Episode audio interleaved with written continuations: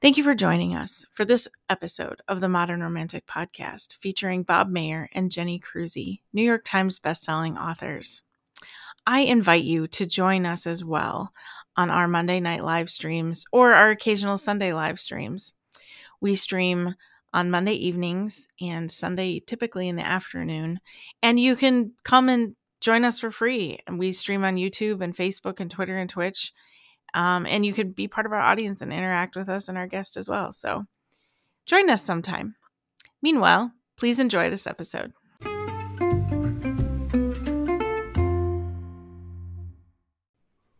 Hello, and welcome to the Modern Romantic Podcast, where we celebrate romanticism through passionate people doing incredible things.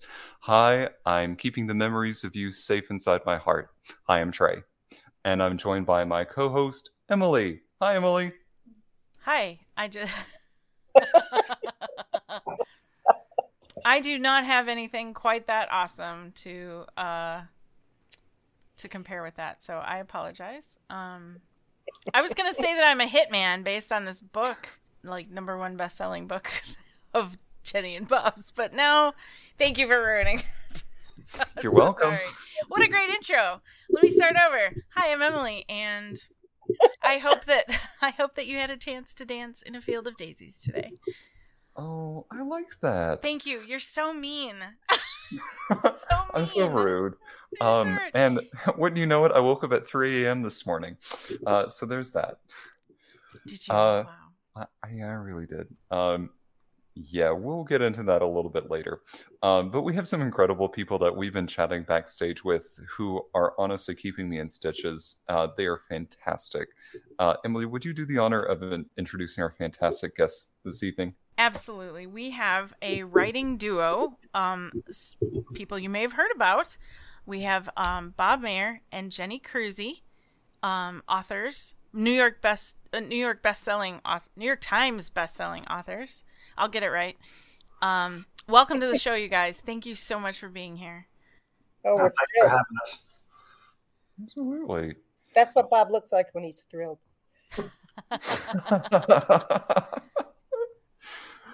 um, so one thing that really intrigued me right off the bat, um, as we were reading your biographies, um, Jenny, you in particular um, had a line in there that I would like to ask you kind of right off the bat because I have a very concerned boyfriend upstairs who read that and went, I've got to know.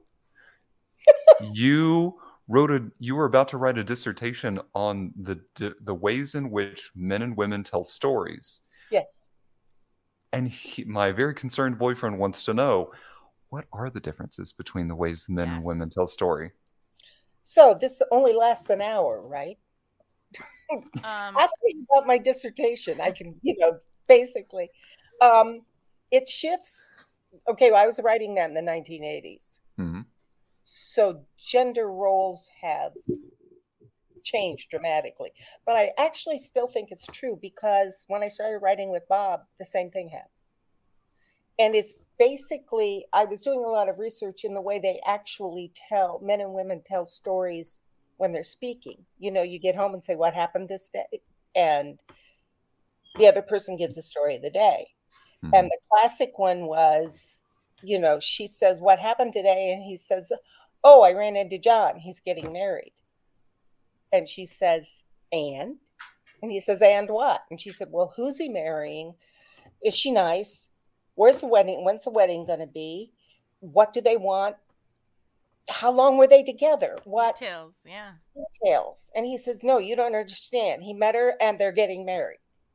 And that's what happened when Bob and I started writing, in that Bob is a very clear thinker. And when he thinks up a story, or when he did back when we met, he would say, Here's the beginning, and there's the end, and that's where I'm going, that end. And he would write straight to it and I don't write in chronological order. I think, oh, this is cool. This is, and I told him the best example I could give was the two of us standing at the edge of a field, okay, tied together. Mm-hmm. And he mm-hmm. says, at the other end of that field is a post, and that's where we're going. And he starts out striding toward it. And I go, Oh, look, there's a butterfly. And I drag him off the plane and collect the butterfly. And then we take another few steps and I say, Oh, look, there's a flower. And I go get the flower. So what would be a straight line is a zigzag all the way across. But because we're tied together, we actually get across the field.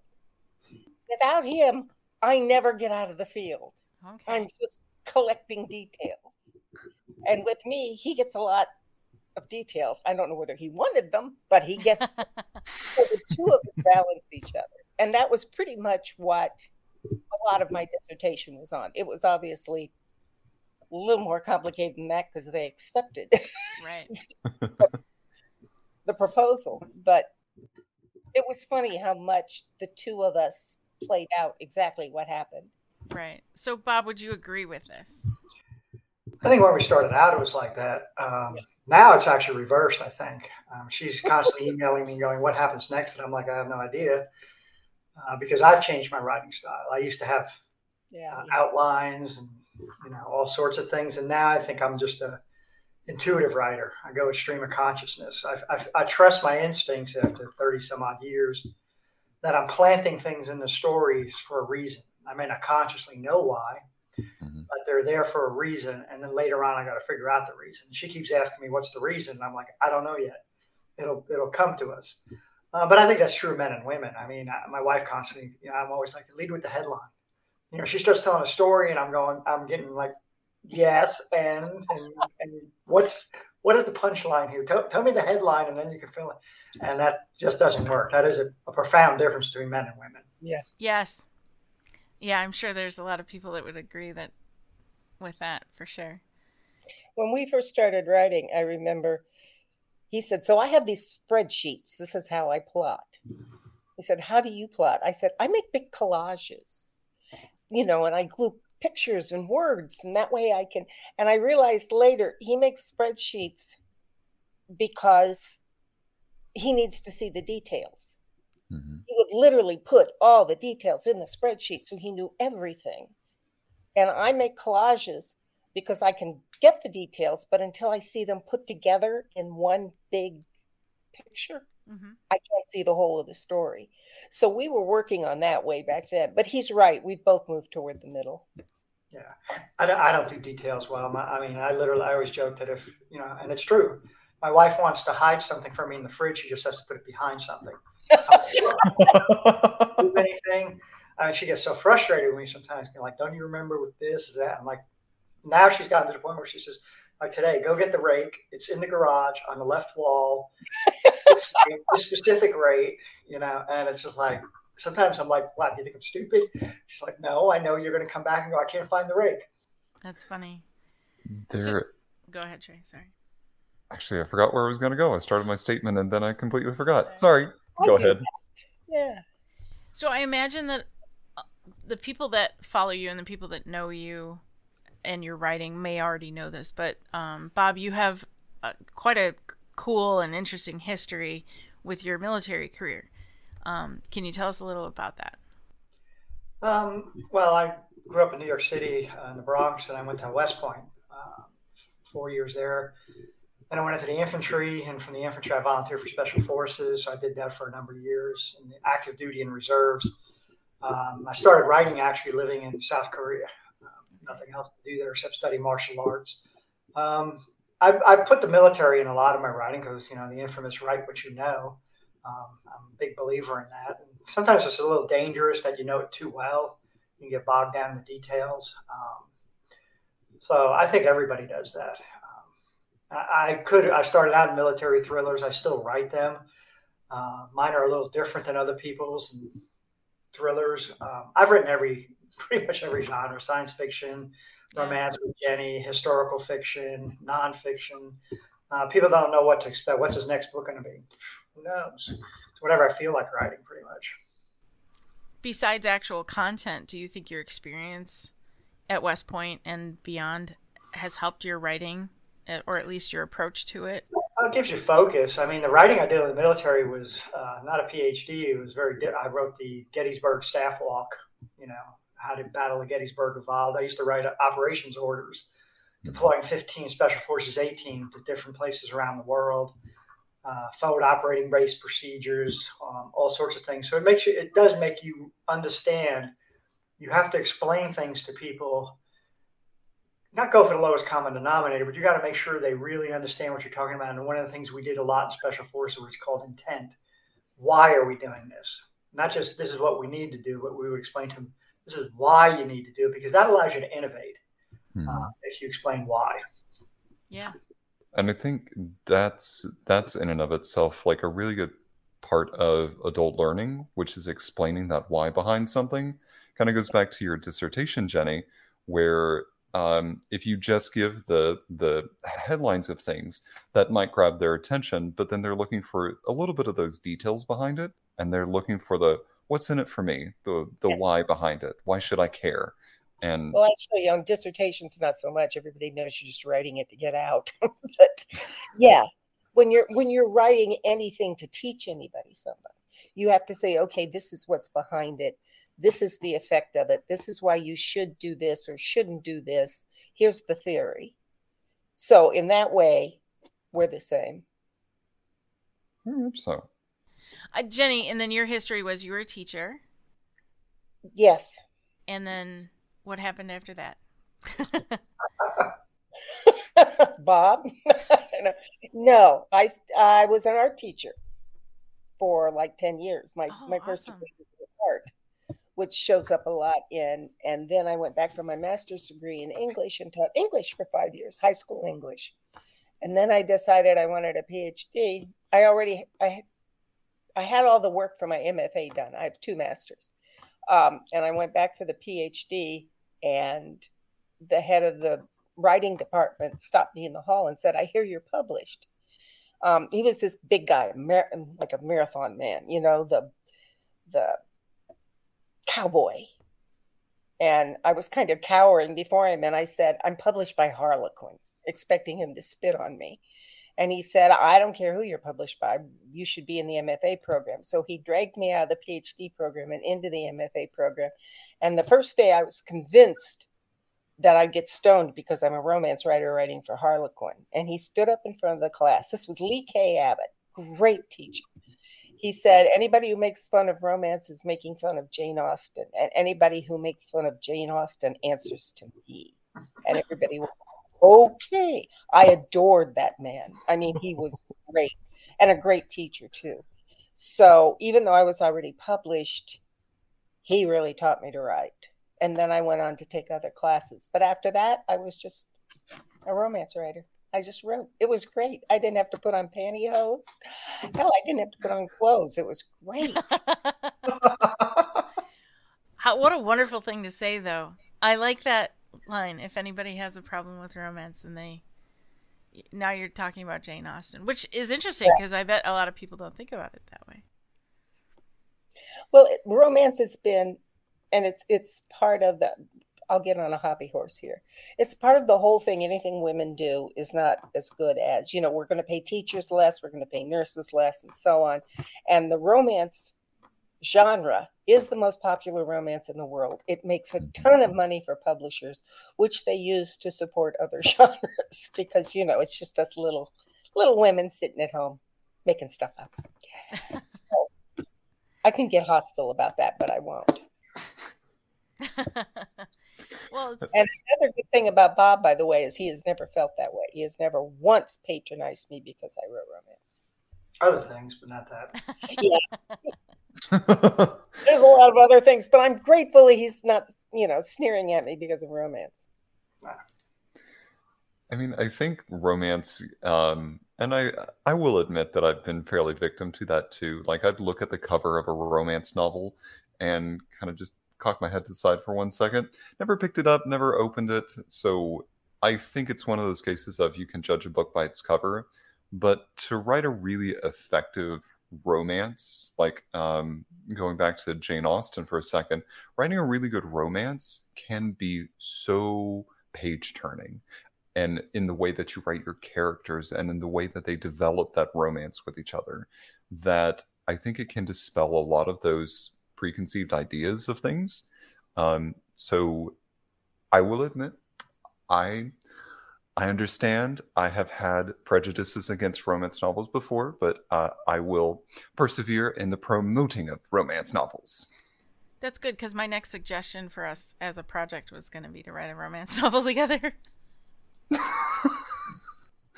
uh, okay, when do we start? Uh, what are the characters' names? How do they fall in love? Uh, what's the plot line? What's the through line? Well, what you can start your spreadsheet, and I will start my collage. okay, I like this plan. so you guys have been writing together on and off for a while, and yep. um, one of your better um of your better selling books. What do you think it is about you guys in your writing that that makes such a great bestseller? Because I think uh, we bring a lot of experience, um, especially these new books. Um, I mean, we got over 60 years of, of, publishing experience. I've written over 80 books. Jen's written 40 to 50 books. Um, you know, we instinctively know what's right. I think the other thing is we um, compromise on everything. We will fight about things, but then eventually one of us will back off and say, you know, um, yeah, you're right, or whatever.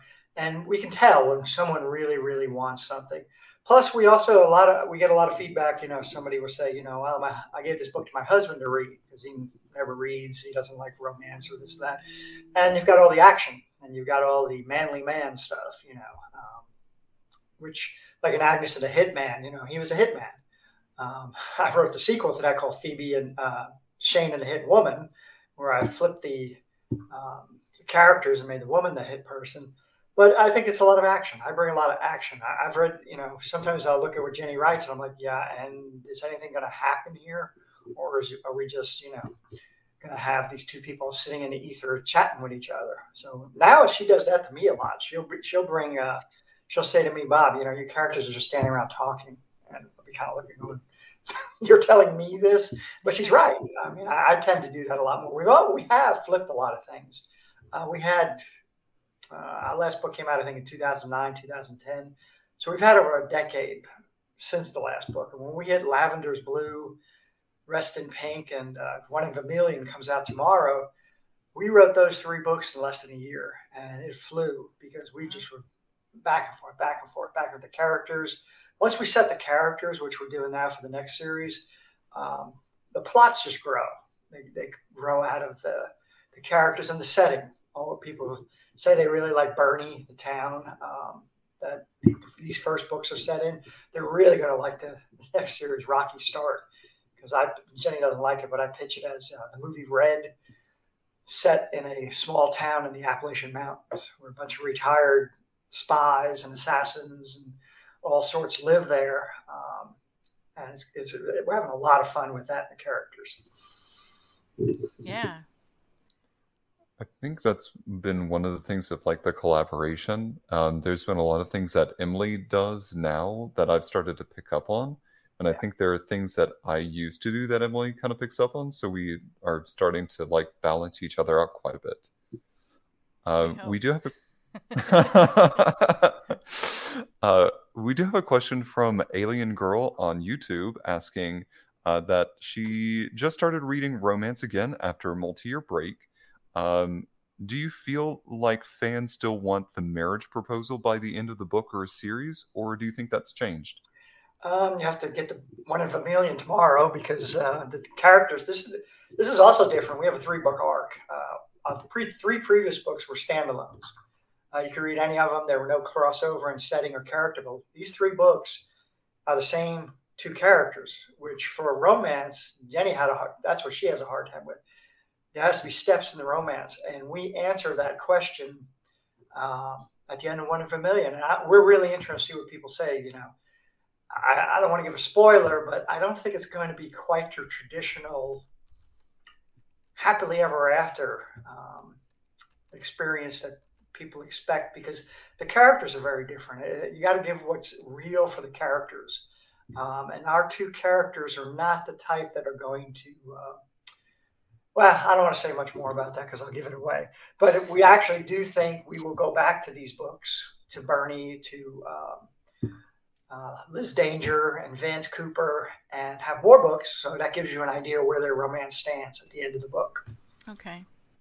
Um, it sounds like it's a great day to be an Australian in Australia because it's a day ahead there and the book is yeah. out. I did the Romance Writers Conference in Australia, God, 2012, I think it was, a long time ago. What um, made Bob and Jenny first begin writing together? We literally got off the same plane. We I was teaching at the Maui Writers Conference for a number of years, and I think my third, fourth year there, we literally got off the same plane together. Um, she was up in first class, of course. I was in the cargo bay. Uh, we then they scheduled us to teach next door to each other, and I would um, go into her classroom before she would start, and I'd say, "Okay, Jenny and I decided to switch today," and she would panic because she's a teacher with all her course notes. And then one day she, she said, uh, "Well, you'd be interested in writing together. I want to write a book about a food critic." Um, and I said, "I want to write a book about a hitman." And we ended up with "Don't Look Down," which was our first book together. Um, and it worked pretty well. We were traditional publishing then. Um, and then Agnes and the Hitman, which most people really, really like. Oh, she's back. Here she is. And I just told them how we started writing together in Maui, uh, what we agreed on. And, uh, and then uh, we did the third book. And then since we were traditional publishing, the numbers were what the publisher wanted. And we each went our separate ways. And then she sent me um, a partial of Lavender's Blue, and I really liked Liz Danger. And we took that and we ran with it. I sent it to him and said, please save me. I can't get to the end of this. I hadn't finished a book in over 10 years. Started a lot of them, but couldn't finish. And he mm-hmm. charged in like a green beret and made the book so much better. His take on Vince was so much better than mine. That is really a cool balance you guys have. Well, I think we're older and wiser. yeah. We yeah. seasoned. That's the word I'm looking for. We're seasoned. Well, we also don't ever want to do what we did before. I don't want to fight like that again ever. well, but I think our life, Jenny just moved. My my life's a lot more stable than it was ten years ago, so that helps a lot. Sure. Yeah. You... I'm sitting in a bunch of boxes right here, and my Wi-Fi goes in and out because I mm. just moved here and haven't mastered it yet. So. Yeah when you get an idea for a new story or a new book, where does that typically come from? Are you both inspired by similar things then, or are you both very different when it comes to that? Do you want to talk? No, you go ahead. I've been talking. That's correct. I've been gone. Um, well, with Liz Danger, I I started that 12 years ago. I have no idea where I got the idea now. I don't have a long term memory here. Um, but once Bob came in, I told him I wanted a trilogy because the problem with writing romance is you've only got 100,000 words and it takes a long time to convince people that this is a mature relationship that's going to last. So I said, we can do three mysteries, but I'm going to arc the romance over all three books. So we we did Liz Danger and then we we plotted I had the titles I think I don't remember what but we plotted the rest of it together but the inspiration for those books came up from what we'd already set up in the first one and then we've just started a new trilogy, and Bob came in and said, I want to do this. And I thought, cool idea. Let's do that. So I don't know where. Oh, you were, we both like the movie Red. So while this isn't like the movie Red, it is about old older spies and the one we're working on now. And we'll do a trilogy on that too. So whatever we set up in this one will inspire the next two. And then we'll do something else generally we i remember when we were starting agnes he said who do you want to write about? And i said i want to write about a food writer because i have a cousin who was food editor for the la times. I figured i could go to him for everything. And he said she i said well you want to write about and he said a hitman. And i thought a hitman and a food writer. This is going to, but it's actually good that they're that far apart because there's a tension in that. I did call Russ at one point, my cousin, Russ Parsons, and I said, okay, we're writing this book and there's a food writer and somebody's coming to kill her. Why would that be? And he said, Jenny, we don't do that. So we don't kill people, Jenny. we don't kill people. We're nice. We eat. We feed people. So, but that was eh, basically a lot of it is he picks a guy and I pick a girl, and we kind of go from there. Whatever you want to write about. Do you ever put yourselves to some degree in those characters? yeah. yeah. I, I, think so. I think you know, but you you, you change it. Uh, sure. Once you start getting oh, yeah. into the character and you, you know their background, they're, they're different than you are. They have to be different. Right, and they're in different situations in there. But I just remember when we were writing Lavender, just we were just about finished with it. And remember, you emailed me and said we shouldn't put by Bob Mayer and Jennifer Crusie on the front. We should, as played by Bob Mayer and Jennifer Crusie, because we channeled so much of who we were into it. Um, and I think when you write, you you do that. You don't always write who you are but I think your values infuse the characters because you want them to be likable and you want them to be honest. And so you're not going to write somebody that who betrays your values or you sure. wouldn't have lunch with, basically. Hmm. Is there some kind of vulnerability with giving away too much that might be of yourself? So like I'm just I'm just guessing like I don't want this character to be too much like me because then people will know too much about me. no? You really you really can't because you have to be honest on the page. I remember my first book, which was a million years ago. The heroine was having my midlife crisis. You know, she was in her 30s, she was worried about her body, she was she was doing all the stuff I was. So in the next book, I thought this heroine is not going to have a mid she's going to be confident it's going to be fine. And i wrote the book and it came out and i read it and the hero was having my midlife crisis. I mean your your ideas and your, your obsessions seep in anyway if you're being honest on the page. Okay. Bob, you want to disagree? I don't really i don't work i always joke uh, that people are always well what happens if my mother reads the book? And i'm like first you got to write the book, then you got to get published, then she has to read the book, and then she has to recognize herself in the book. If you put her in there, she won't recognize herself because people. So a, lot of times, you know, it, we worry too much about that. You just write what, what's real. Your, your character has to feel real, and the readers have to empathize with your character. Yes. Mm-hmm. I have a mother reading story if you want it. Oh, please. Yes. Mother said she had read every one of my books, every word. And then mm-hmm. I was invited home to my hometown of Wapakoneta uh, to speak to a local group. And one of the women in the group didn't want me to speak because there's oral sex in my books. And my mother found out that she didn't want me to speak, and she was so upset. And she said, Why wouldn't she want, want you there? And I said, Because there's oral sex in my books. And my mother said, There's oral sex in your book. yes, she read every word. You got her. Wow. Oh, what a way to oh, give yourself away, mom. Now, Maybe she just I... didn't understand. oh, please. I'm sorry. I would not assume that your mother wouldn't understand that. I I didn't mean. I don't even that. about that. I was trying to give her the benefit of the doubt.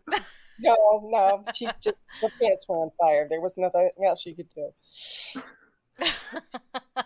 I I love the concept of like you write what's honest to the page and honest to the characters um, like we were just watching, uh, my boyfriend and I were rewatching the uh, Star Wars Next Generation, the series from the 90s.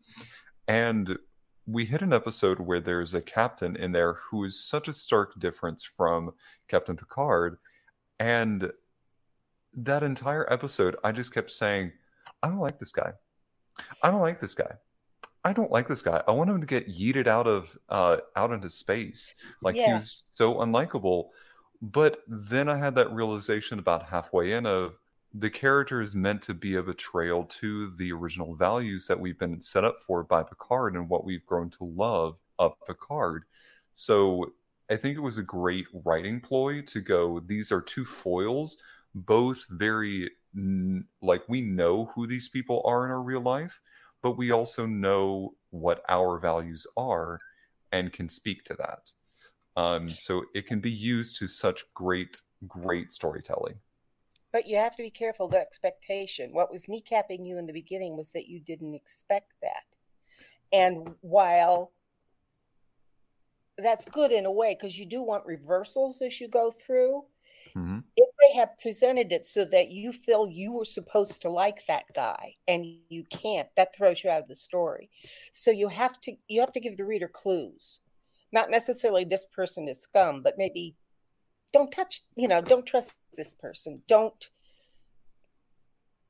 there's there's something a little wrong here. And it can be just little tiny things but you do have to set that up and it's particularly important in romance because you have something called the romance contract which is fairly soon in a romance the reader needs to know who the guy is and who the girl is because that's the romance they're going to, to root for. And if you have two different love interests which seems like such a good idea conflict what's going to happen is the reader's going to choose one of them. And when the romance gets to the end and that's not the one the heroine chooses, there's going to be a major, major disconnect, and and readers get really upset about that. I did that once, so I can I can tell you, don't do that. Do you have any other shared movie favorites that might be inspiring for new work? Or just inspiring both of you? Do you share other movies besides Red? I don't think we have. I I used um, westerns in our books that she's never seen. Shane, um, the Searchers, High Noon comes into play. We actually cover that in the books where yeah. uh, I think in One in Vermilion, there's a scene where he's Vince is thinking, you know, I don't want to tell her about this movie because then I'm going to have to watch one of her movies. You know, yeah, he's just not in the mood for it that day. He hasn't watched the old romantic comedies, and yeah. I haven't watched the old westerns. But we actually put that in there for that. There have been things that from our partnership that we put in there. And one in Vermilion, one of the less admired characters says, "You know what? We need to do this on a whiteboard," which is what I do every. I mean, he makes fun of me for the whiteboard all the time. Um, so he stuck that in there, and I actually did the same thing for him for something else. But we don't need to talk about that. But every now and then, yes, there's some some context inside the books where you can go, "Oh yeah, they weren't getting along there." You you both have mentioned before how you kind of adopted elements of each other's writing. Are you in a place where you could maybe like phantom write for the other person and your readers wouldn't notice, or are there still differences where someone could go, mm, Jenny actually wrote this, or Bob actually wrote this? I think our voices are really distinct, don't you? I think so. I mean, I think that people can tell a difference. Like when I wrote um, Shane and the Hit Woman, it, it's very different from Agnes and the Hitman because it's missing Jenny's um, touch on it. And so the character Phoebe, Jenny wouldn't write Phoebe the way she wrote it. Phoebe's very manlike. She's very, uh, she's, a, she's a hit woman. So she's there's not, there's not very much um, sensitivity in it. Uh, one thing I love that Jenny does is what I call banter. I love her banter scenes where characters, you know, everybody's just talking. She does dialogue really good. Um, I'm not big on dialogue. You just do what you need to do. Uh, we have helped each other a lot. And I think our, our styles yes. are closer together, yes. but I, I couldn't, it wouldn't be the same product. When I, sometimes we have to write scenes in the other person's viewpoint. And at that point, I always send it back to him and say, You're going to have to butch this up because, you know, this isn't Vince. This isn't Max. This isn't what. Right. But this is the way I want to have happen. So this is you know, if you agree with this, then put it in your voice. Bob actually has a really formal voice, and I have an extremely informal voice. And so, and I don't think we're ever going to be able to just fake each other. It's right. just not. But um, actually, on my blog, and I don't remember what the name of the post was, there was a place where I said, okay, Bob wrote this scene in Liz's point of view. And he sent it to me and said, Here, you know, make this Liz's. And I put his scene up and I put the one I rewrote in Liz's voice. So you could you could see the difference. Um, and it's not that the scene changes that much or the it's just the the language. And it, it's really important in this one because we're writing them in both first person. So when you read Liz's scenes, you're reading her thoughts and she's actually talking to you. And when you're reading Vince's scenes, he, you know, and it's it's so I think it's one of the strengths of the partnership that when you move from one to the next, the voice is really different. Do you think of your own character names for the characters you're writing for? Like Bob, do you think of the guy characters' names and vice versa? I think for this, you had Vince, didn't you? I had Vince in there. I told you you could change the name, but you said it was okay. It worked. Um, for the new series, uh, Max Reddy. Um, I, that, that's a real name from somebody I served with. Uh, he was a he was a crazy man. Uh, it just sounds cool. Uh, yeah. names are important though. Names really have to feel. Uh, I will say we disagreed on. I still have a hard time pronouncing it. And, and, and anemone. Anemone. I, I, I, just tripped over that every time I read it. We had a big fight I, about that, and I surrendered. It's in there, but I just had problems with it. There's a place in the first chapter where she tells you how to pronounce it. I think of the C thing. I'm, I, I didn't think of it, you know, and that's just where my brain. Yeah, the C thing still pronounced anemone. too. There's just things I can't pronounce. My wife makes fun of me, like the Spanish Armada. I always get that wrong. I'm from the Bronx. I, I can't say it. It's not Armada. I, I get it garbled up all the time. oh. Well, I never make fun of you. Oh, yeah. right. right. I'm a good person. um, one comment from the chat is one of the things I love about the Liz Danger books is how immediately you know those whose point of view each chapter is in, and you'd know even if the name wasn't at the top of the chapter. Oh, hi, Leanne. How you doing? She's from the blog. Oh, she's oh, wonderful. Um, I think that's true, uh, but there's we have written each other's characters and scenes with them, and that's kind of interesting sometimes. When, um, we kind of get the character because we, you know, we've read the other person writing the character. Um, I think where it can get dangerous is if I mean, you got Jenny got really upset when I had a minor character um, in a bar scene do something that I thought was really cool. Oh yeah, yeah. And she just went, "No, you can't do that. That makes this character look like an idiot." And I'm like, I thought it was pretty cool. I violated the character, and that's one thing we, we accept. If one person says, "No, you're violating my character," that's it. You can't do that. She was a, she was a very sophisticated architect, and she just went bananas in this bar and started beating people up. And I went, "What the hell?" Yeah, that's it. Well, we've come a long way. We've, there was, but you have this rule that you won't violate each other's characters. Oh, absolutely. Do you we have each, any other rules like that? That's the big one. Whatever he wants for Vince, he gets. He knows Vince's character. I think we fight about things and we fight about them, and what ends up happening is one, one of us finally accepts, I think the other person really means this. And I don't care as much about it as the other person does. So yeah. they're more right than I am. There are a lot of this is not a hill I'm going to die on. Yeah, we say that a lot when we discuss it heatedly, we have to mm-hmm. explain it to each other, and I think that helps tremendously. I was explain it, you could realize, oh wait, maybe I'm wrong. Wait, and I think we're better yeah. at that than we were when we first collaborated. I think I listen a lot more to the explanation before my immediate reaction. No, that's stupid. I'm not going to do that. I go, wait a second. And eventually, as we explain it, we both sort of come to an understanding and a lot of times we move closer together. I was telling them before we started about the Russian.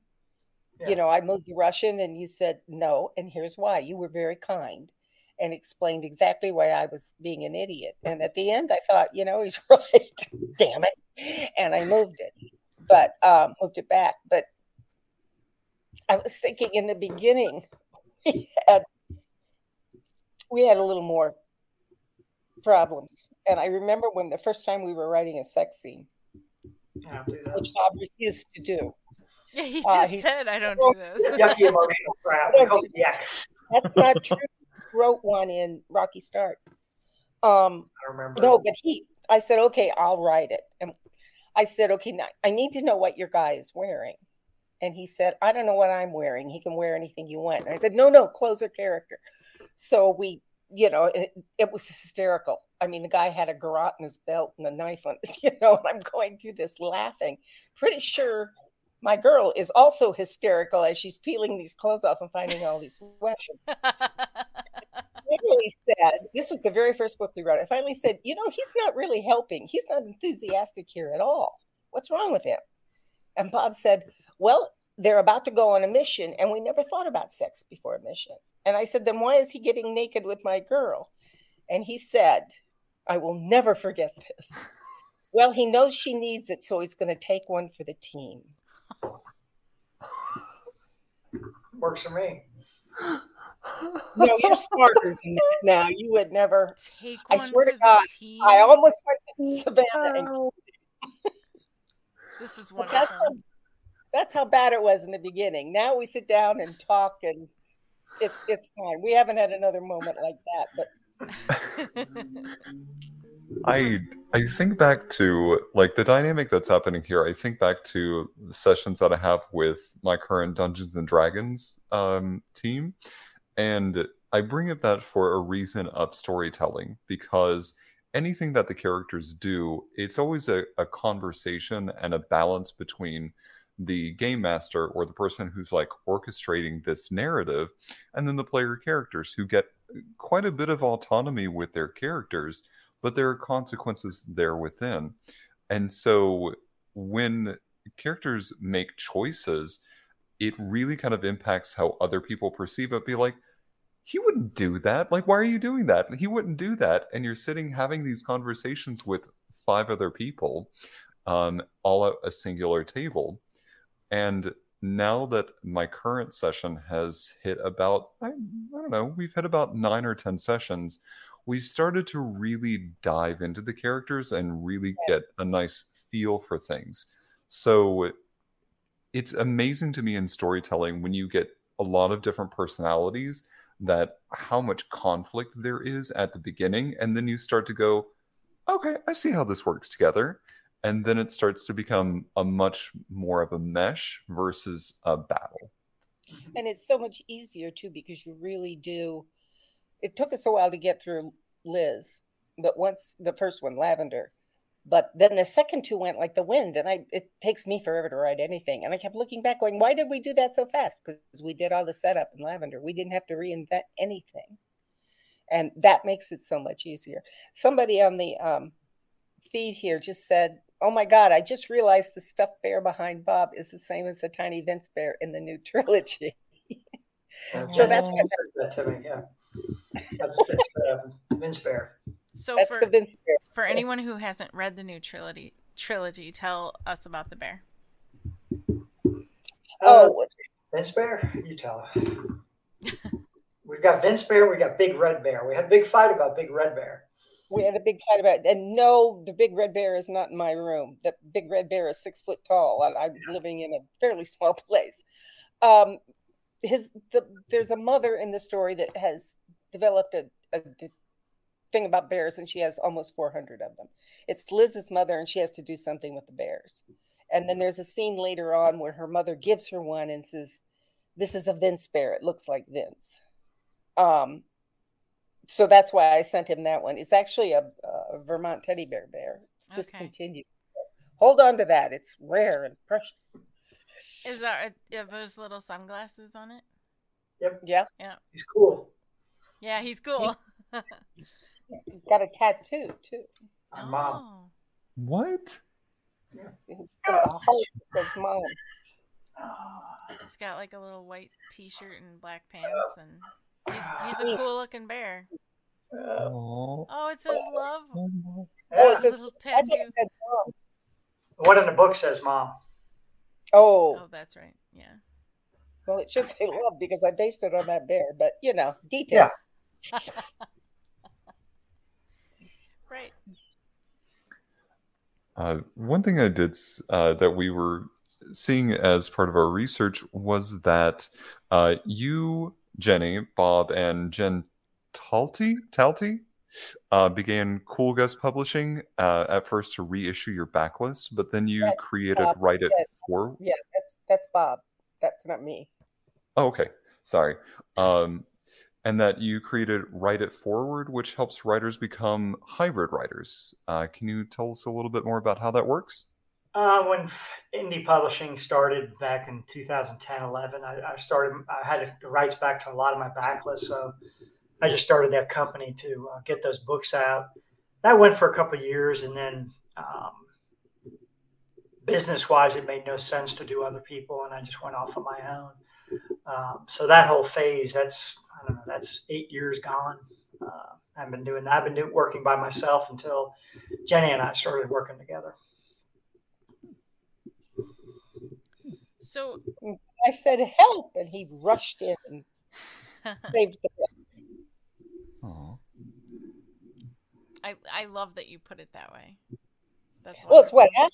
I've been trying to finish that book for well over ten years, and I we were we talked in email just in general, and I said, okay, I can't get to the end of this. I've got so many words, and I can't get to the end. And he said, well, send it to me. And I did and waited for him to come back and say, you know, you cannot plot for. and instead, he came back with some really good things. And I thought, you know, Vince is his guy. Yeah. You know, he's ex military. He can make it. I said, uh, Bob, you know, just off the top of my head, would you please write Vince and help me get to the end of this book? And he was, even after I said, it's going to be three books, you're going to have to write three books with me. He said, yeah, yeah, we can do that. So he saved me. It's that Green Beret thing. Do you, Bob, do you find that, like, how do I put this? You have military experience and you use that in your books. Do you find that, like, because technology is constantly changing and other policies and maybe policy is not the right word, but maybe other things change over time in the military. Do you find yourself having to go back and like read like how it is done now maybe or things like that? Do you have to keep up on certain things to No, I'm not I'm not a technology guy or a whiz bang or what's the latest gadget or gizmo and all that. Um, to me, it's more about the mindset. Okay. And special forces, we had a very unique mindset, and that hasn't changed. Uh, we were very different from the rest of the army, so I try to bring that across. Vince actually is not special forces; he's a ranger.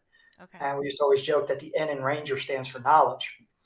Um, so I and I had rangers come to my team, my special forces team from the Ranger Battalion, best light infantry in the world, but yeah, better than SEALs, which might get me in trouble. But uh, um, yeah, so I just tried to get his straightforward mentality, but that was tempered by a constant uh, swirl of deployments. Um, so I'm more. I'm not concerned about the technology, or the gadgets, or the guns, or the airplanes, okay. or any of that stuff. I like.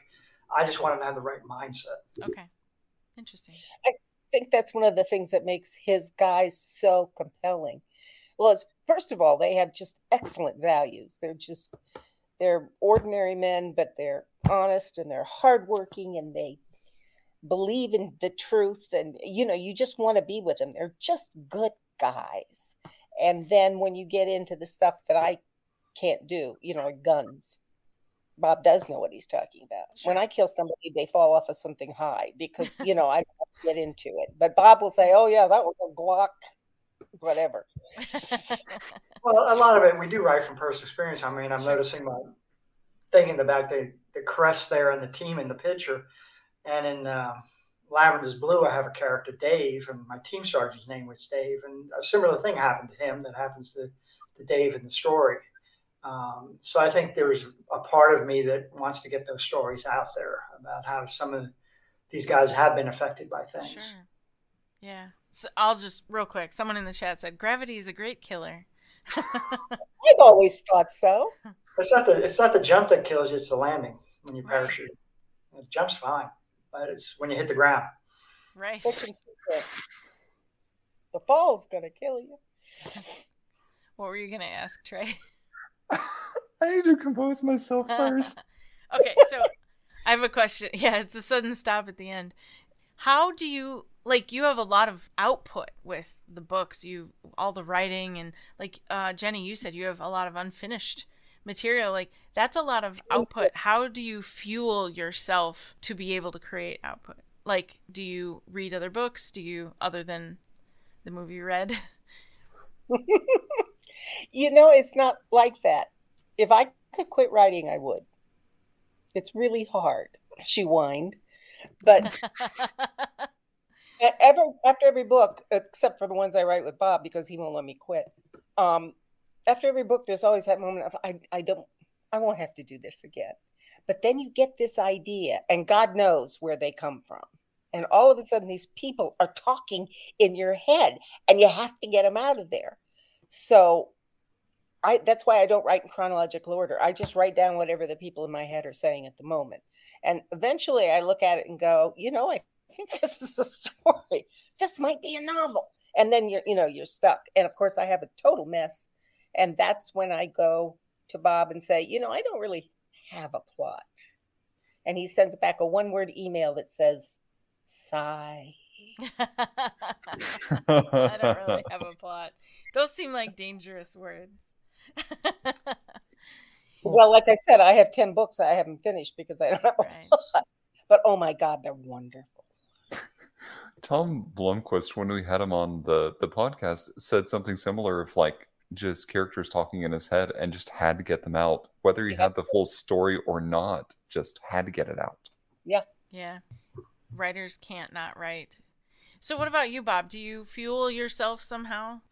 Your mental I write what interests me. Um, if I'd been really career oriented, I would have continued writing military thrillers forever. And, you know, early in my career, they're like, "Oh, the next Tom Clancy," and I was like, "I don't want to be, you know, the next Tom Clancy. I don't want to." Uh, I, I, got a little tired of writing them. I wanted to do something different. Um, I think it's interesting. One thing I've noticed is writers don't retire. Very few writers hang up their spurs. Comic writers retire. If you think about Far Side, you know, oh, um, oh yeah, they retire, and I, re- I started. I've been thinking about it. and I realized because they have to do an idea every day. We have to do a story. There's a lot of stories out there. Ideas are really hard. I think right. that's that's stressful. But no, I just love to. I can't view. I can't consider. I don't even think I'd ever want to retire. I mean, I just, especially when you get in the flow. But it is. It's hold really, on to that thought because I'm not writing without you again. It's so much fun because well, yeah. first of all, I know it's hard to believe, but we never talk. We this is the first time I've heard his voice, like I said, in years. Um, we do it all in emails. So we're zapping these emails back and forth. And we got this great program that actually takes our emails and puts it so it looks like it's a chat. Oh, nice. So we can go really fast back and forth, and we're both very fast typers. The so chat I think for um, Lavender's Blue was six hundred thousand words when we, I pulled all the emails out. I mean, that's other stuff, but it's the back of those were sigh. Yeah, but a lot of it too was this character, that character. Um, yes, someone asked they should be published. We're considering that. I mean, we edit it down, of course, but we have been thinking about that. We have them in the document. I mean, that took me like three days to pull them all out of the program and put them into a Word document. It was huge. Mm, wow. Uh, there's a lot of fluff in there, but there's also a lot of really good discussions about. It. There's a lot of plot lines that didn't happen. What we're doing and didn't happen. Yes. Um, I mean, the book, the final version of a book is very different from the original version of the book. Someone asked 600,000 words with or without zombies? Ice Pirate Zombies. A lot of discussion about Ice Pirate Zombies uh, reanimated big red bear. bear. He had a lot of, and the reanimated bear. People I was are actually thinking about writing those scenes um, to do once once one in Vermilion's out uh, to do the reanimated re, big red bear version. We'll change it. Well, yeah, that's yours. uh, somebody on here said, "Which one of you is the diner aficionado?" And that's me. Do you Ooh. even go to diners? Nah. Nah. I don't go out. I love diners. All right, Jenny, you're going to the best diner that's out there. You you're going to your favorite diner. What's your order? This is my first time. No, you've been to this diner. Oh, uh, okay. This is this is your regular spot. This is your favorite spot to go. What's your order? It depends. If I'm depressed, it'll be something with gravy and mashed potatoes. Um, if I'm celebrating, it's going to be a classic burger. Uh, nice. You know, it just just depends. If I go to a diner that often, I know their entire you know menu, so I know which one to go. There was a great diner in the place that I just moved from, and they had eggs Benedict. Ooh. I mean, you know, when you really need a charge, you go in and get eggs Benedict. It was so good. It was a great diner in Newton, New Jersey. The Hampton Diner. You should go there and have the eggs Benedict.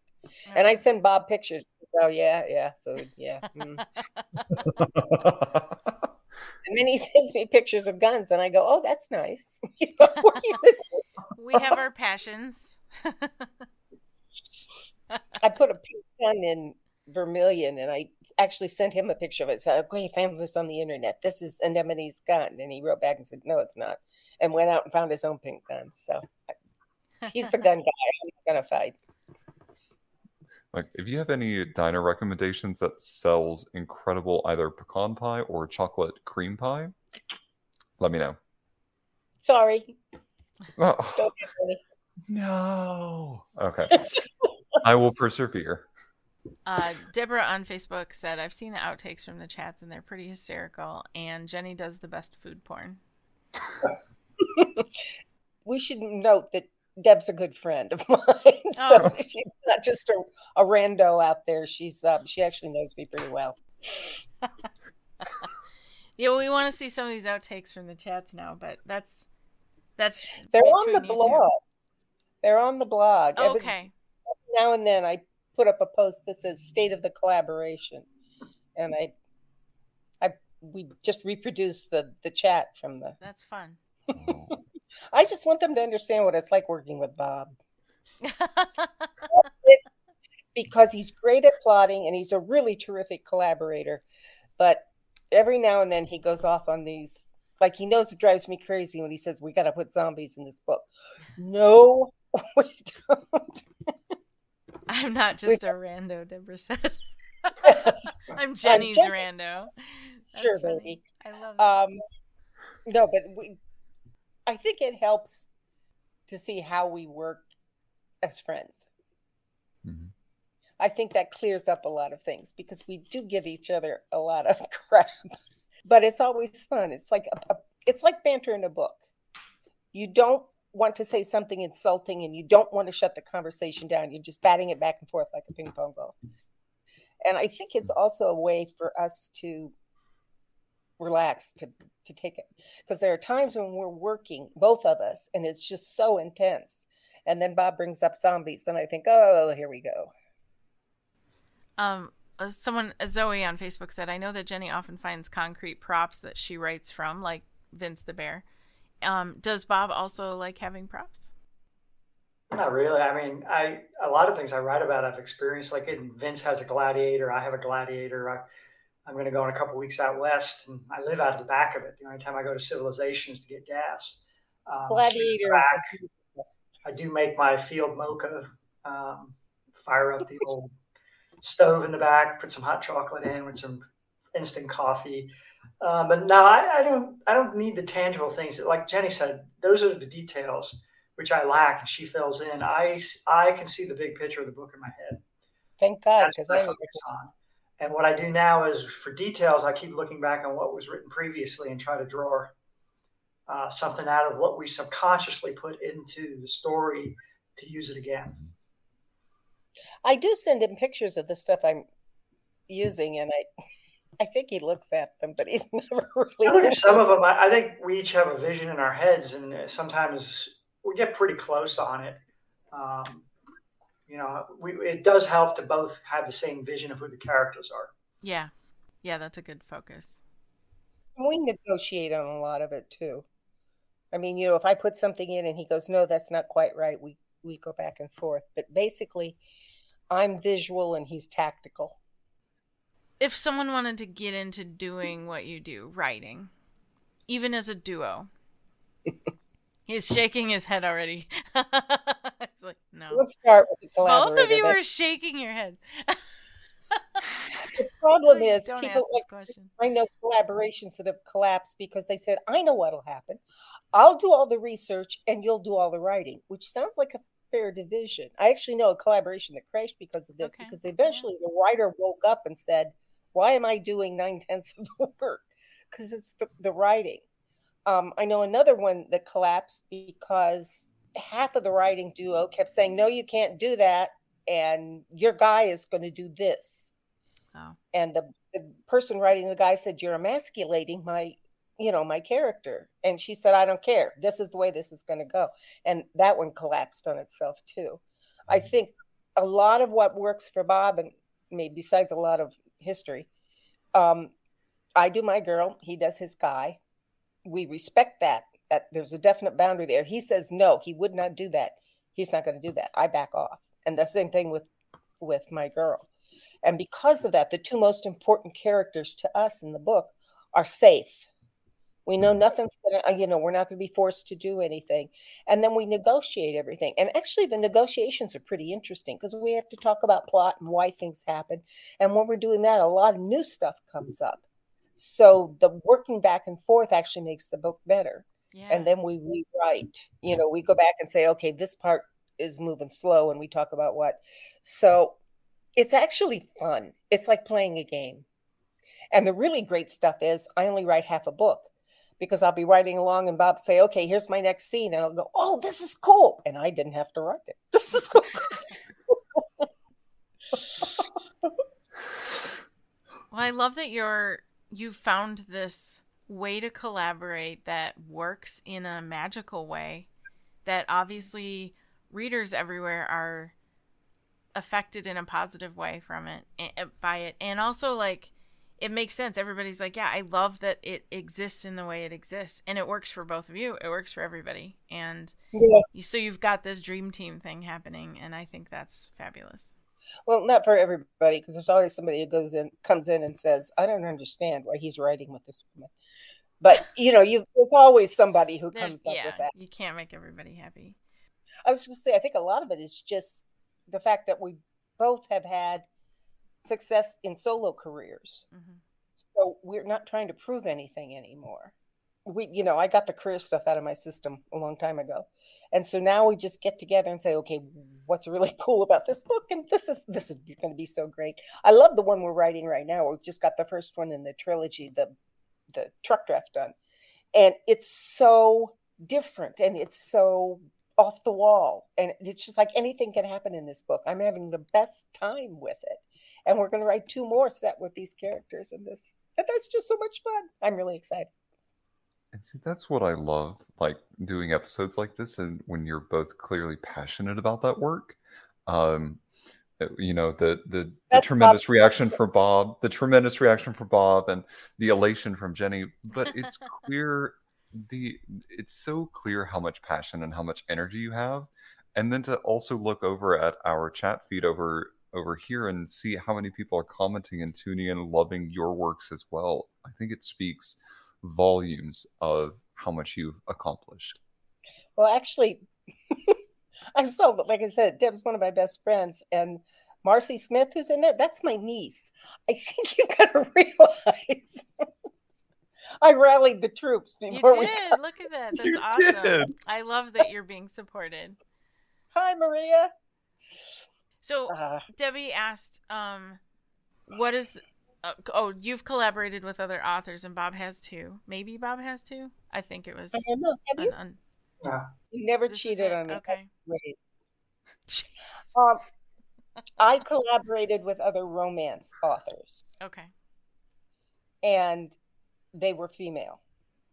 And we did the same thing. We each put our own characters in there. That we, we had like three sisters or three friends or whatever. Um, and that was fun. It was a lot of fun writing with other romance writers because there were a lot of things we could shorthand. But with Bob, he oh. knows stuff I don't know. Sure and he can do stuff that I can't do in the in the story. And he comes up with things that I would never have thought of. And when you're writing with you know other romance writers and I loved all the writers I wrote with. They were all great, but they were me. You know, we're all came from the same tradition. We were all writing the same genre and you know, Bob comes in and starts shooting people. I'm going, oh, that's that's new. I don't know. um, it was just exciting with right. Bob. And it's still whole, yeah, a whole nother flavor and element to to that game. And it's in my. I mean, I'm writing Liz Danger, and then all of a sudden Vince shows up and he's fantastic. And he's doing stuff I would never have dreamed of. And it's just mm. like I wrote the first chapter of Liz a long time ago where he picks her up for speeding. And it was okay. And Bob rewrote it and he stops her for speeding and then tells her her back wheel is wobbling because the lug nuts have fallen off. And he gets lug nuts out of the car and goes back and fixes her wheel. That's genius. I would never have thought of that. That's just brilliant on so many levels. So that's the kind of thing where I, I liked the first scene, but once he got his hands on it, it was great. And it's that like other perspective of things. I think I've sent a couple of things to Emily before, um, just like ideas for things or like concepts of, of like a project that I'm working on. And anytime I get like a returned response from it, I'm like, oh, I like this. How do I make this happen? How do I do this? Oh, I don't have time. Uh, uh. but it's it's getting that other perspective of something to make you realize how can I make this better? And it nine times out of ten, with especially with Emily, it is better. Oh, thank you. Uh, definitely, it's definitely better with Bob. Aww. Even with the freaking zombies. I actually offered to write a zombie book with him, and he said, "No, I don't. He just wants to use it to torture me." Would you agree with that, Bob? Yeah, I, I think they're the stupidest things ever. it makes no sense to me, I'm, so I'm just messing with her. Well, Bob, I do have a question. Oh, sorry, Jenny. No, go ahead. Uh, Bob, I do have a question for you. Uh, since we mentioned Jane Austen earlier, um, have you ever read Pride, Prejudice, and Zombies? No. Oh, darn. It's a movie too. Pride and Prejudice. Pride and Prejudice and Zombies is um, a trip. Mm-hmm. I would imagine. Yeah, it's it, it lives up to its name. We're not going to write that. no, don't don't, don't, do that, please. Don't. Right. So back to my question, which was um, if, if, someone was getting started writing and they wanted to oh, yeah.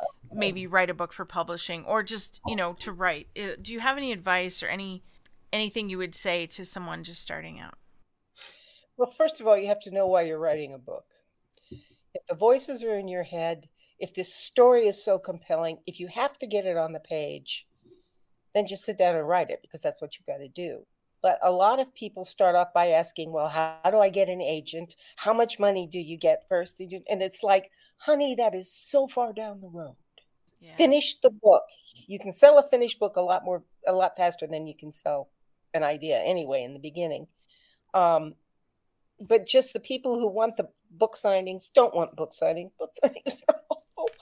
Um, oh, really? The people who want book signings and the the you know the fame and money i get but that's you've got to really need to tell this story even if it's the only story you ever tell and if you don't start with that i think you're screwed into the get-go robert would you like to yeah i agree i, think too many people think about publishing that's not the issue it's a story yeah. you got to tell it if you're thinking about publishing you're starting in the wrong direction um, it's the same thing we used to say do you want to wear a green beret do you want to be a green beret It's two totally separate yes. issues. Yeah. You know, um, tell the story. The rest will come after that, but don't put the business end. Maybe. Forget about that. Push. Don't even think about that. Yeah, Jenny told us before the show started that 84% of people say, I'm going to write a book someday, or something like that. Was that it? Yeah, something like that. So, yeah. And then that's part of why I asked, too, because so many people have had some interest in doing such a thing and maybe never get it off the ground. So this is some. Well, the other advice. thing you have to remember is that writing is not publishing. Yes, correct. You can totally. write wonderful, wonderful books, and and publishing just means make it public. And one of the great things about being a writer right now is indie publishing because you can publish it without a publisher. Right. You don't need the gatekeeper. You won't get the promotion and the you know the widespread attention, but it's it's just an incredibly free time. We self-publish these these novels, and I can't believe what a difference it's made. I mean, I'm not throwing up, you know, at publication time anymore. stress is, you know, so much of the stress is gone. Bob's not going to make me do a book tour. Um, and I should say at this point, my publisher, St. Martin's Press, always treated me like a queen. They were wonderful. I'm not complaining about that. It's just publishing at a game is insane, absolutely insane. The the the saying about it is that publishing isn't a business; it's a casino. Because every time you put a book out there, you're rolling the dice, and you have no idea what's going to happen. And let me tell you, that's not good for you as a writer because you start second guessing yourself. And then if you write, say, six romantic comedies, they expect your seventh one to be a romantic comedy too. And maybe you just wanted to write a ghost story this time. So, you know, there's all that kind of pressure. But when you're self publishing, you can do anything you want as long as your partner knows how to self publish because I don't. Bob does all the work, he does uh-huh. every of the work and he won't let me help. So when you get to that part, one in a vermilion, one in vermilion, where Vince won't let Liz help renovate the that's Bob. But he's doing such an amazing job. He is doing an amazing job. Yeah. And I really don't need any extra work, but I do need him to know how much I appreciate it because he's spending hours and hours, weeks on it. Well, I think he knows now. Mm-hmm. I've, I've thanked him many times. Yeah. Okay, good. My my one question because Bob has talked about um, writing in different styles, and you've mentioned like writing six books in one style, and then you want to do something different. How can a writer prevent themselves from being landlocked like that or typecast? Well, that's a catch twenty two. I remember talking to Sue Grafton about that, and she was just so frustrated writing to Kinsey Millhone over and over and over again, and how irate her fans would get if she changed anything about yeah. Kinsey. Give her a different haircut, people would go bonkers. And that's the nice thing about indie publishing. We can write anything we want. We have no publisher looking at us going, we want another, you know, Liz Danger. We want another Agnes and the Hitman. It's like, nah, let's do this.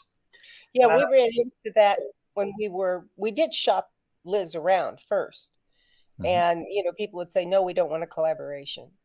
Um, I had a I have another book that's finished that hasn't been published. It got turned down because it was a supernatural. Nobody wants a supernatural from Jennifer Crusie.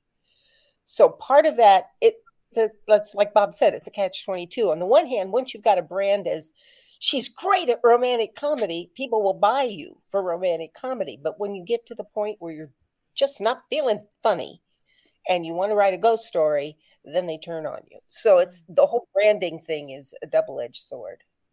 But if you want to make a ton of money, you know, write romantic comedy. It's very popular.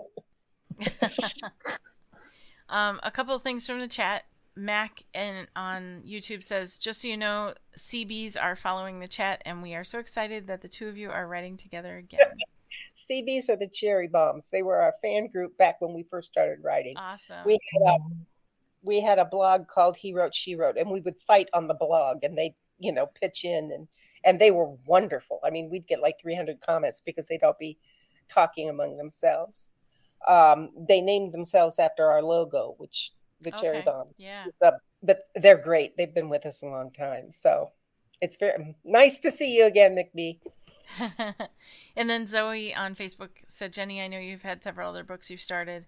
Have you ever considered inviting Bob in on those books too? oh, hell yes. I send them to him and he goes, uh-huh, and sends them back. well, Jenny doesn't know this. This is the first time she's finding it out, but I've been rewriting uh, Arresting Anna. oh, really? yeah, I've, I've gone through it all, the entire thing. I have a plot. I think it could be a really good novella. I love that book. But it's it's really going. If we do it, is going to be so over the top, not based in reality, but it's funny. I mean, that's that's why I got into Lavender. I really like the character. And Arresting Anna, I love the it, it's just hilarious. It was so, pretty over the top when I sent it to you. She shot somebody in a garage. Yeah, yeah, and that's that's, that's all there. And now I have a plot. It's got a, loop in, but it's, it's yeah, it, it's not going to be an entire novel, I don't think, but it can be a really good novella. You know, um, that's part of a three book series, and I have the other two started. And you know, I sent them to you. You weren't real enthusiastic, but I'm sure we can work something out. I would love to get those books out. Well, at least uh, I don't know what did you write the other two? I started them. One of them was Stealing Nadine, and the other one was Haunting Alice. Uh, I don't know anything about those. So, but I, arresting Anna, I can I already know the ending. So. Oh, that's good because I didn't have a clue. Well, this oh, is this is so exciting. Ama- this is amazing. Yeah. And the chat's going a little nuts about it too. Um I I'm I can't keep up. Let's oh, see. there's Zoe. Hi, Zoe. it's uh and then Maria on Facebook said your last ghost story was one of your best books. It's one of my favorites. I always thought it was. It was my version of The Turn of the Screw. I thought it was brilliant. And she said, Oh, no "Please finish all your, please finish all your books." Well, you know, maybe that's uh, that's something for the supernatural one too. He's not big on supernatural. Oh, okay. No. I did send him Nita, which is the one. It's the Devil in Nita Dodd, and I, it's finished. And I sent it to him and said, "People say this has really bad problems." And he looked at it and said, "Yeah, this has problems." And I thought, and totally different genre. I mean, This it's- has it's- problems. that's a whole different genre and ball game. It would require Okay. a different kind of work. Yeah. Sure. Well, everybody's just- saying it was brilliant. Your ghost story. ah, well, a lot of the people from the blog have also read large chunks of Nita because I work out chapters or scenes on there. So I'll put up a scene. They've they've read a ton of. I think they've read all of Arresting Arresting Anna, the stuff I sent you, and they give me great feedback. They're very honest. That's very So- nice. What a cool relationship to have with your audience. Yeah, I don't actually think of them as audiences or fans or anything. They're really friends. We've been together a That's long wonderful. I love that even more. Oh, there's Deb on there. Do it, Bob. Yes. It. It has been spoken by Deborah, so it shall be. She's very forceful. Uh, She's also a witch, so don't mess with her. how do you sift through a lot of the conflicting opinions yeah, on the with your friends on the blog? A lot of it is just natural reaction. You look at something and think, "Oh, that's brilliant," or "No, no, that's not my book." Bob, I got gotcha. actually, he hates it when I ask for opinions. Yeah, I, I, don't- I don't take too much beta beta reader opinion. Um, if they all agree, I, I told Jenny the other day, you know, she could read 100 reviews, 99 are positive, but that one negative one or the one that's that's the one she focuses on. Mm, I think Yeah. that could be irritating. That's where a flaw might be. It's not that I'm sitting there going, "Oh my God, it's all over."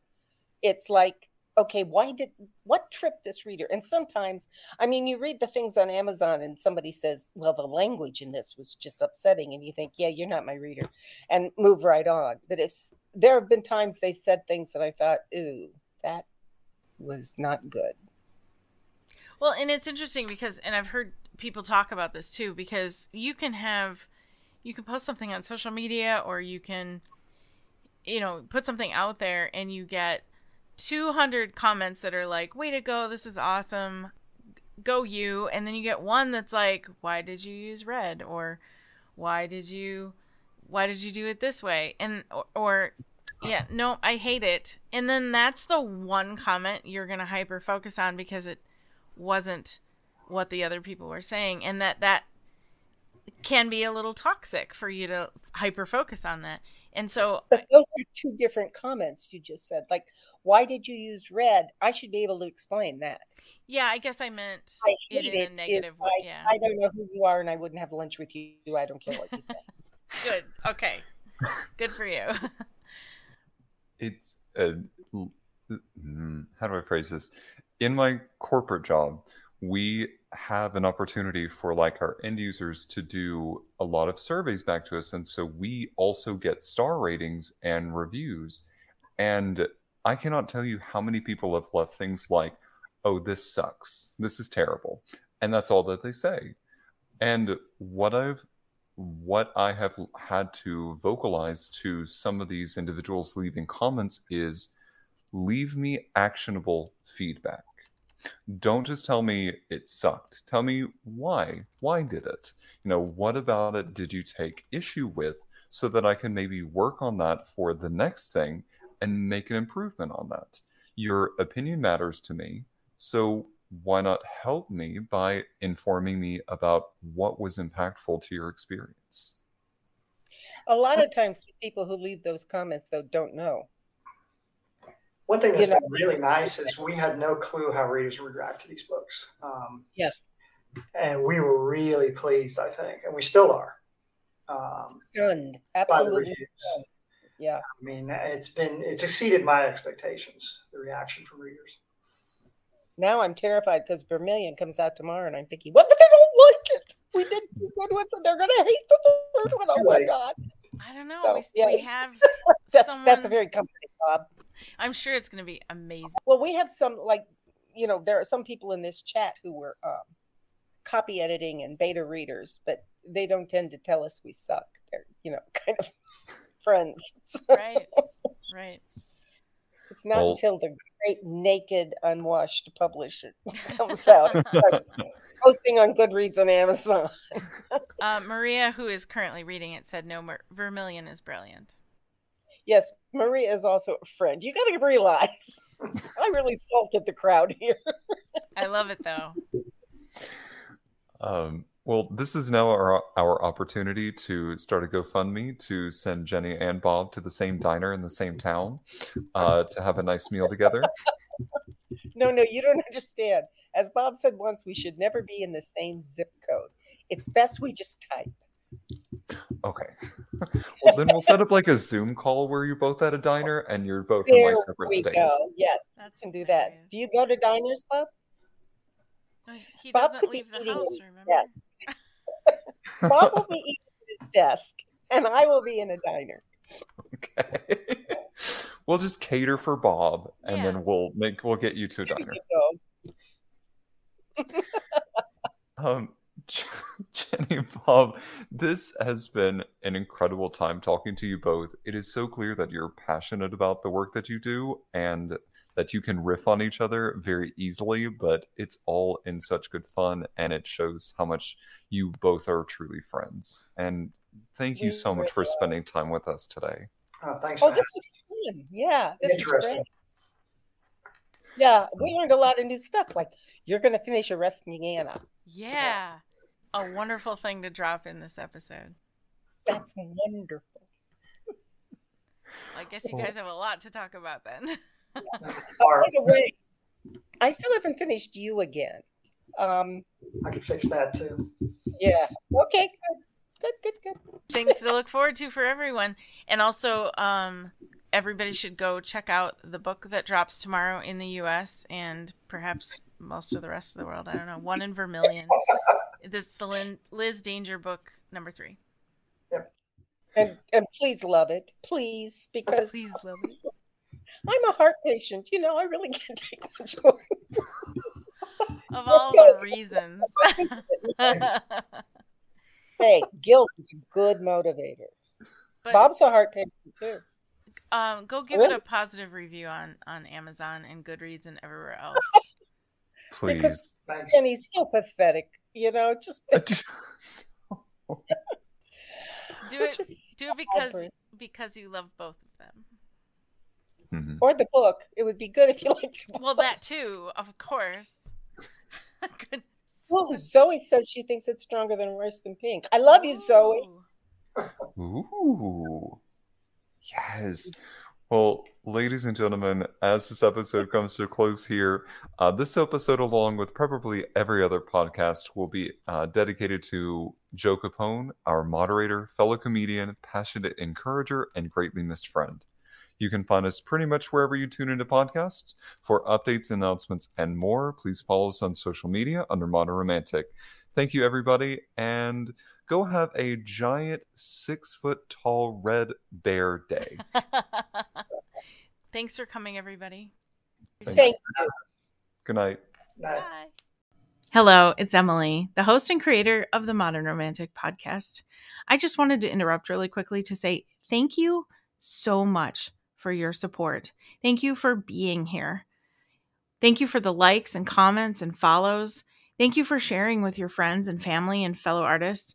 And your positive reviews on podcast platforms are not lost on us. We see every one. So we appreciate you and thank you again for joining us.